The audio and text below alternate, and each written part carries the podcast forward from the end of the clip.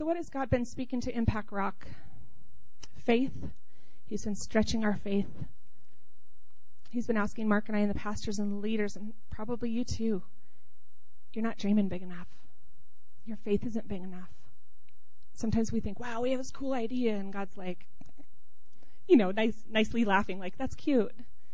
Like, I have this big thing, and you're only, you think this is great, but look. So he's stretching our faith. He's asking us to dream bigger. He's been speaking about the supernatural, which is why we had the healing conference. That was our first one. We've asked um, the powers to come in. Um, we have Mike Hanchett coming in before the end of the year, just putting our faith to action with what he's saying. Um, and to trust. A lot of our songs in the last year have been about trust, walking on the water and trusting Him in the midst of different things. And relationship. Mark and I all of us, we're about relationship. That's why we like it here, because it's all about relationship with each other and relationship with Him. We cultivate that. We need that. You can hear the buzz of dinners and parties and get togethers, and I need to see you, and let's have a coffee. And because we're starving to connect with each other, we're starving to connect with our daddy. So as we do all these things, we encounter Him, we embrace Him, we spend time with Him, we enjoy Him, we love on Him, we invite Him in, Relationship, connection, affection, intimacy, and abiding are the words that are on my heart tonight. So, John 15, these are the scriptures about the vine. You probably know them. I love these verses, and they have been a good reminder to me since I was a teenager to abide in the vine. John 15, I'm reading out of the New King James. I am the true vine, and my Father is the vine dresser. Every branch in me that does not bear fruit, he takes away. And every branch that bears fruit, he prunes, that it may bear more fruit. You are already clean because of the word which I have spoken to you. Abide in me, and I in you. As the branch cannot bear fruit of itself unless it abides in the vine, neither can you, unless you abide in me. I am the vine, you are the branches. He who abides in me, and I in him, bears much fruit for without me you can do nothing. If anyone does not abide in me, he is cast out as a branch and is withered, and they gather them and throw them into the fire, and they are burned. If you abide in me, and my words abide in you, you will ask what you desire, and it shall be done for you. By this my Father is glorified, that you bear much fruit, so you will be my disciples. As the Father loved me, I have also loved you. Abide in my love. If you keep my commandments, you will abide in my love, just as I have kept my Father's commandments and abide in his love.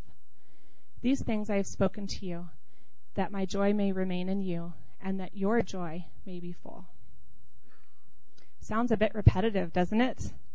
I actually took this chunk and took all the verses separate and then read them because I'm like, wait, did he just say that again? Is that a new concept or did he just say that? And I felt like this is like when I tell my kids something and I'm like, okay, and then this, and this, and this, and then this. And they're like, whoa, whoa, too much information. Because I'm repeating myself, because it's really important. Okay, listen again. Let me tell you this again, and then I'll tell it a different way, and then I'll remind them, you know, I need you to hear this. And that's what Jesus is doing here.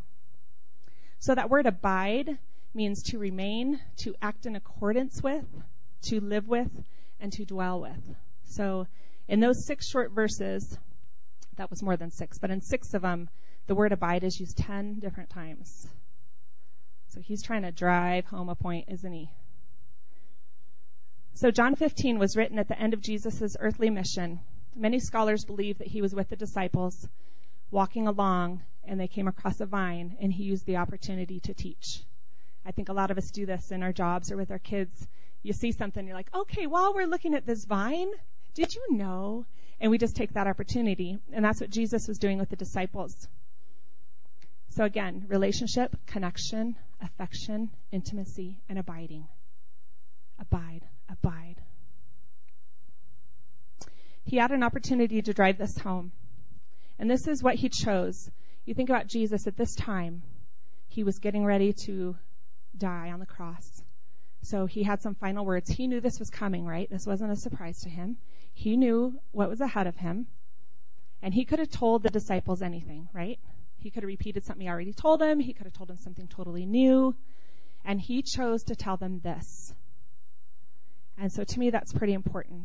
So he reminded them to ab- abide with him always, that it's about intimacy, it's about relationship, to stay connected, to remember where our source of life comes from, to remember that He is the one who sustains us. Isn't that nice that He sustains us? So tonight, my encouragement to you is to make His presence your passion. We get very passionate about lots of things football, food, clothes, shoes. I'm talking about you, babe. We get passionate about lots of things, and that's fine. But let's make it our mission to be passionate about our relationship with God. Amen? When we abide in Christ, verse 7 says that our prayers are effective. How cool is that? When we abide with Him, when we are connected with Him, our prayers are effective. Yay! That's good news. When we abide in Him, verse 8 tells us that we glorify God and we bear fruit. Isn't that nice? Do you ever have seasons where you're doing, doing, doing, and you're like, goodness, where's the fruit? Is anything happening? When we abide in Him, we glorify our Father and we bear fruit. Verses 8 through 10, it says that we demonstrate our discipleship. When we abide in Him, we're telling the world who we're connected to. It's obvious. I'm connected to something, something bigger than me, better than me. Have you ever had someone ask you, why are you so happy? Or how can you go through this trial? How can you have a disease? How can you do all these things and you're happy? That makes no sense. It's because they see that. They see that you are abiding in something bigger than yourself. You're connected to a source because on your own, you couldn't do that. You couldn't bear that. You couldn't walk through that with a smile, right? In verse 11, it says, Our joy becomes full through experiencing Christ's own joy within us. The joy of the Lord is our strength. When we abide in Him, we have joy. Let's turn to Mark 3:14.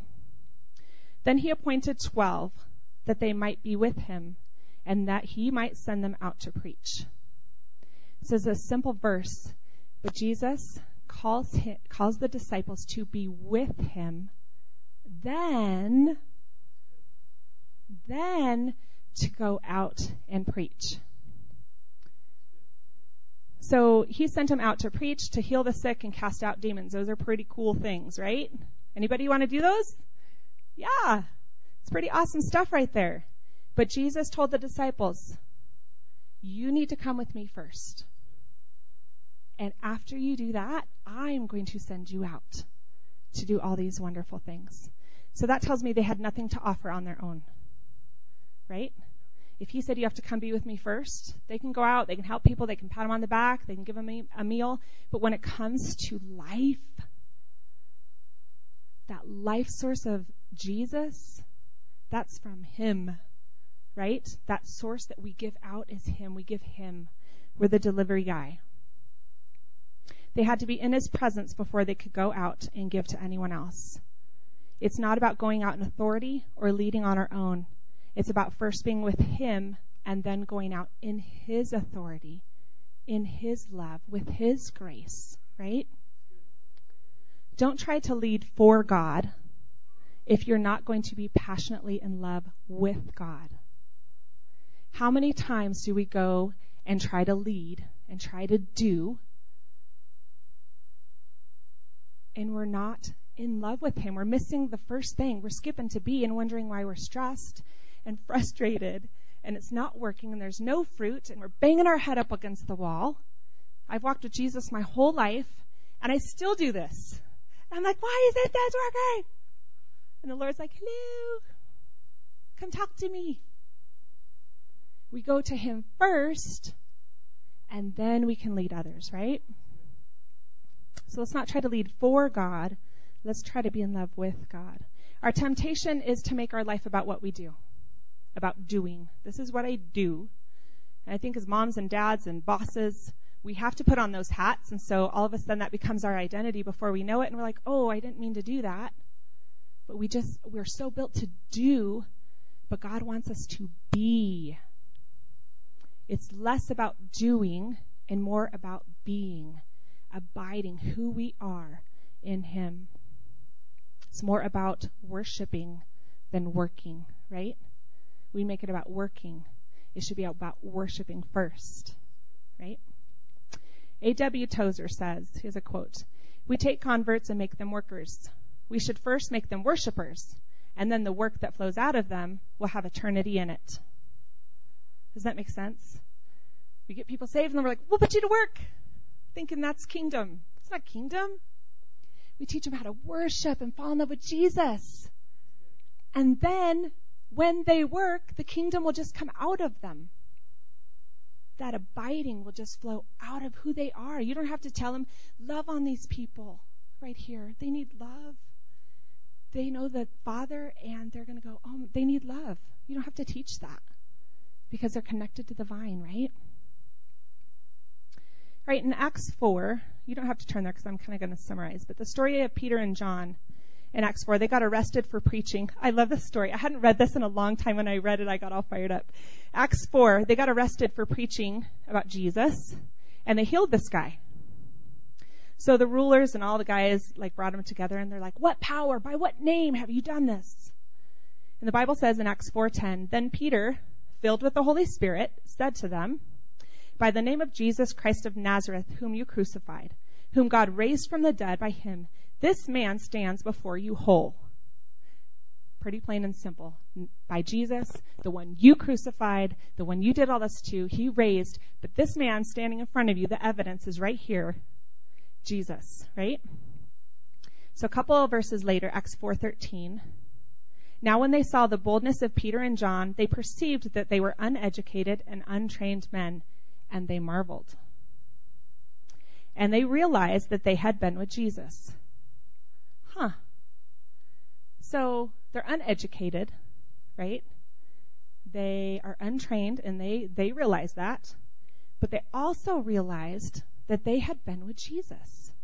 The very guy that they're trying to say can do nothing and they don't want anyone talking about it.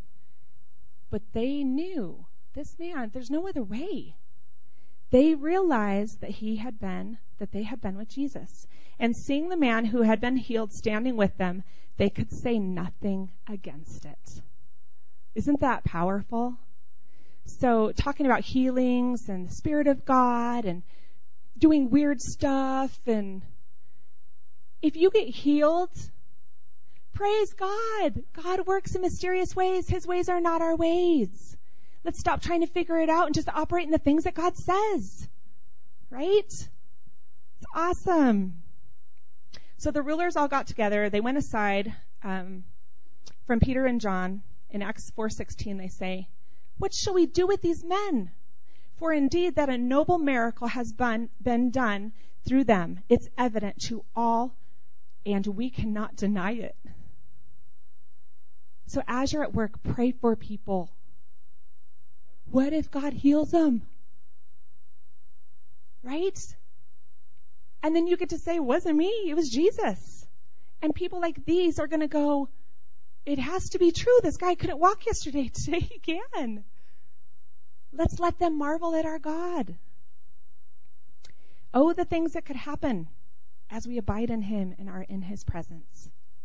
You, you can't muster up something you don't have. I always tell the worship team, we can only lead the church where we've been. If we have not been in the presence of God, where can we take you? right? If we're leading and we lead, we all go together. It's not like you're, you know what I mean? We're all going together, but if we're leading the charge, we have had to have been with Jesus. Or where are we taking you? As we're ministering to our coworkers and our neighbors and our children and our friends or our family, whoever, how are we going to lead them to Jesus if we haven't been with them? If we don't know his heart?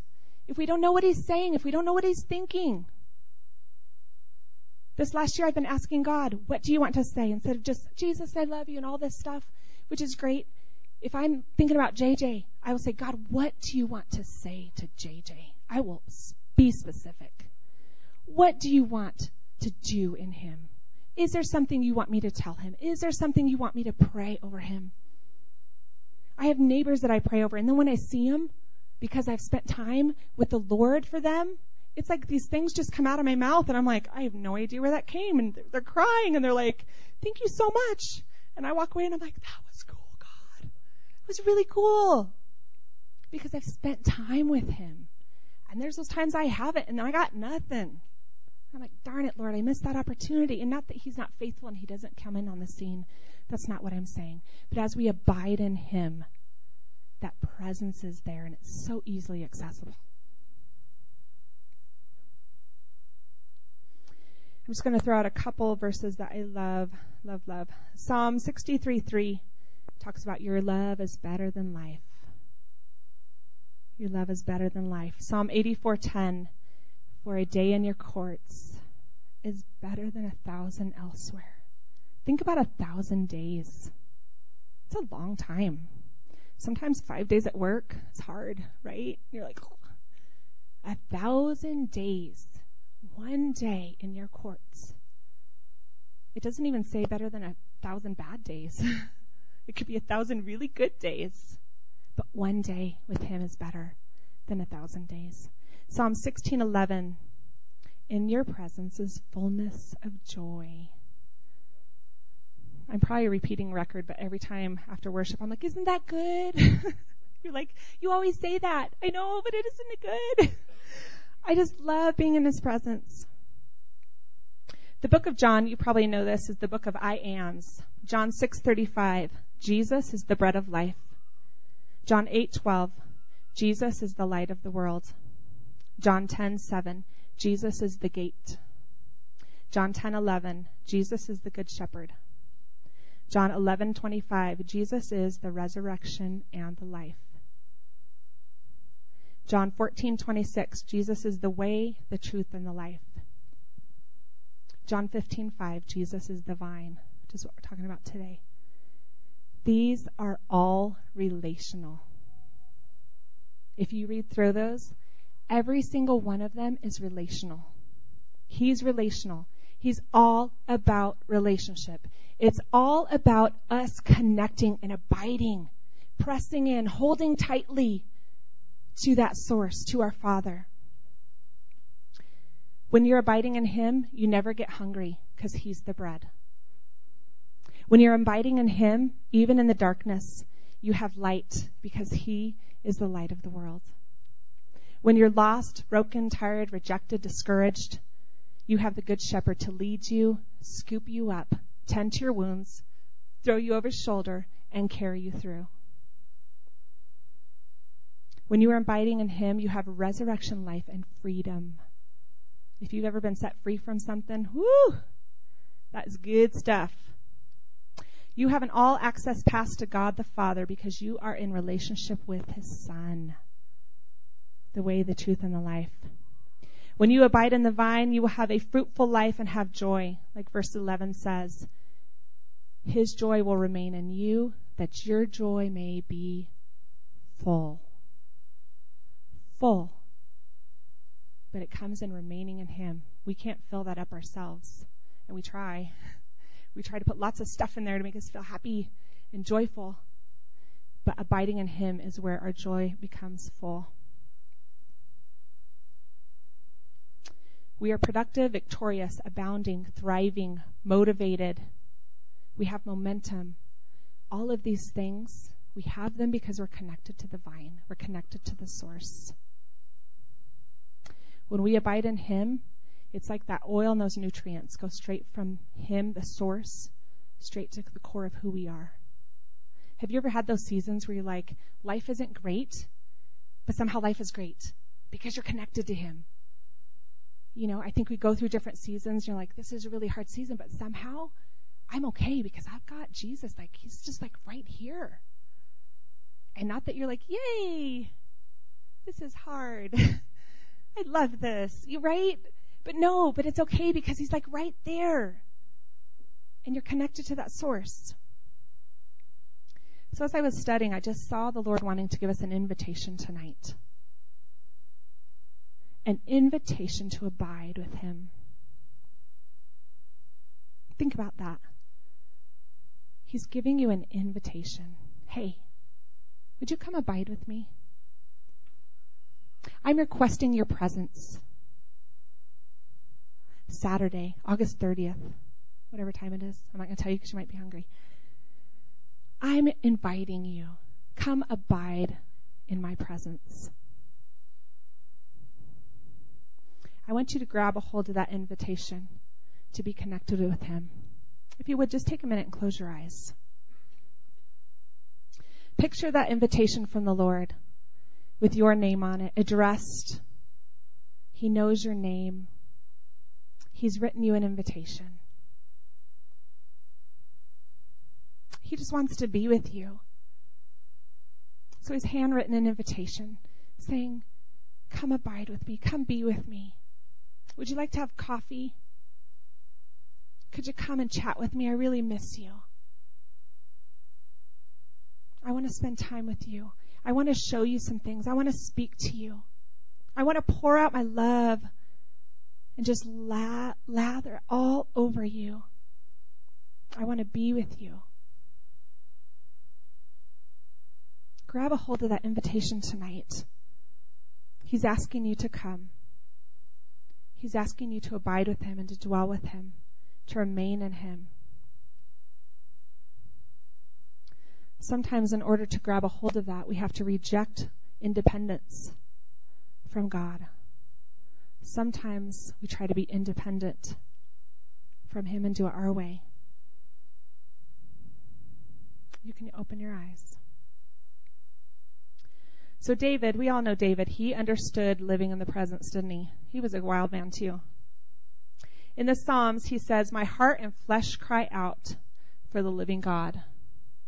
The heart part, I get that. My heart cries out for God. The flesh part, I don't know. Has it happened to you? The heart, his heart and flesh cried out. Maybe. Like, what does that look like? Usually my flesh wants to, like, do something else. my heart and flesh cries out for you living God. In 1 Samuel, I love, this is a story we've all learned since we were little, the David and the Goliath story. And he talks about, you know, I killed the lion and, and the bear and God gave me them. And so everyone's telling him how big Goliath is, right? He's a big giant. He's really, really big. Did I tell you? He's really, really big. And all he keeps telling them is about his God. He's like, I already, did you not hear me? I already, God already gave me the lion and the bear. Goliath is really, really big. And they're scared and they're just, he's really big. And all he could say was, my God is really big. Like, no comprehendo, right? I don't know what you're saying. That's all he could say was, my God is really big. And so when he goes, in that, in that story, it dawned on me that he is not differentiating between the lion, the bear, and Goliath. He's not like Goliath is really big. The lion was a little smaller. His only common denominator in the three was God was really big. He didn't see that Goliath was bigger. Like even when they said that, it wasn't registering. He's like, "My God is really big." They were they were the same because he's comparing it to God. So as we have things come and we're abiding with Him, whether it's you got a little owie or you got a bad report from the doctor, our God is really big. I told you He's really big? Yeah, but our reports say that He's my, did I tell you my God is really big? He already healed my owie. He's got it. It's my daddy. It seems silly, but that's, that's the way he approached it. And what happened? when he went and he slung that little rock, and then the Bible says that he ran. Because Goliath went down. The Bible said after that he ran. He wasn't like, okay, he's down. Let's see. Okay, attack. He didn't call everyone else like, go, go attack him. I got him down. He, he ran over there to finish it, make sure. He's gone. He's a, he's dead. And look at what my God did. He's really big. Right? When we abide in the vine, the giant isn't any bigger than the lion or the bear. The losses, the death of things, the diseases, the whatevers that are really big aren't any bigger than the smaller things because it's about God. Where's our focus? Are we abiding in the vine? Is God really big? Or is the bear really big? Is the giant really big? Right? Amen. So back to verse 1 in John 15. The vine dresser. He's the one who takes care of the vine to nurture, trim, defend. He defends the vine. And he has a really deep interest in the growth and maturity of the vine. He is our vine dresser. So he's really concerned in us. Isn't that beautiful? He is really concerned. So when something comes up, he defends us. He holds us, he tends to us, he prunes us, which isn't really fun, but it's good. He takes care of us when he needs to move some stuff around, make sure we have enough light, make sure we're protected from the weather, whatever it is, that's him. He's our vine dresser. He takes care of us. And not only that, he appointed his son to be the source of every good thing. Every good thing, right? Those nutrients. Just picture a plant or a vine. Those nutrients are just coming straight down to you. Straight down to you. As long as you're connected, right? If you get disconnected, oh, you're not going to get them. Brian, would you come on up for me, please? Thank you. Psalm 139, verse 23 and 24. Search me, O God, and know my heart. Try me and know my anxieties, and see if there's any wicked way in me, and lead me to the way everlasting. Let's search our hearts tonight. Are we abiding in the vine? It doesn't matter on the season, guys. It's really easy to abide when life is good. Yay, God! We're just like, yoo-hoo! But we have to abide every day. Every day. Because He's worthy. He's our life source. Like clockwork every day. Every day. Every day. Abiding with our Jesus. If you keep my commandments, it says towards the end of those verses, you will abide in my love, just as I have kept my Father's commandments and abide in his love. These things I have spoken to you, that my joy will remain full. I just want to encourage us. We've gone through a whole season where we did James and we matured and we grew and we got challenged. There was things that he was pointing out, bringing out in scripture and stuff that God was showing me and I was like, that doesn't feel good. I don't like that. that makes me have to grow. That makes me have to confront sin in my life. That makes me have to, you know, press in or whatever. But then I press in and I'd be obedient. And I'd go, you know what? I think I just matured a little. I'm not perfect. I'm still growing every minute. But I'm constantly trying to stay connected. Because I find when I do that, things are better. My kids are better. My marriage is better. My relationships are better. So I just want to encourage us tonight. Stay connected to the vine. I think we could read this passage and preach this message all the time. Preach it to ourselves. Abide, abide. Are you abiding? Are you abiding? We should start asking each other, are you abiding? How's your relationship with God? Are you connected? And if you aren't, get connected. It's super easy. You just cry out to God in your car. You could be wherever you want. God, I'm sorry. I want to stay connected to you, Lord. Forgive me of my sins. Whatever it is, lay it at His feet. You're connected. And then stay there. Abide there. Live there. Dwell there, right? I know you guys know this, but we need reminders. Abiding in the vine.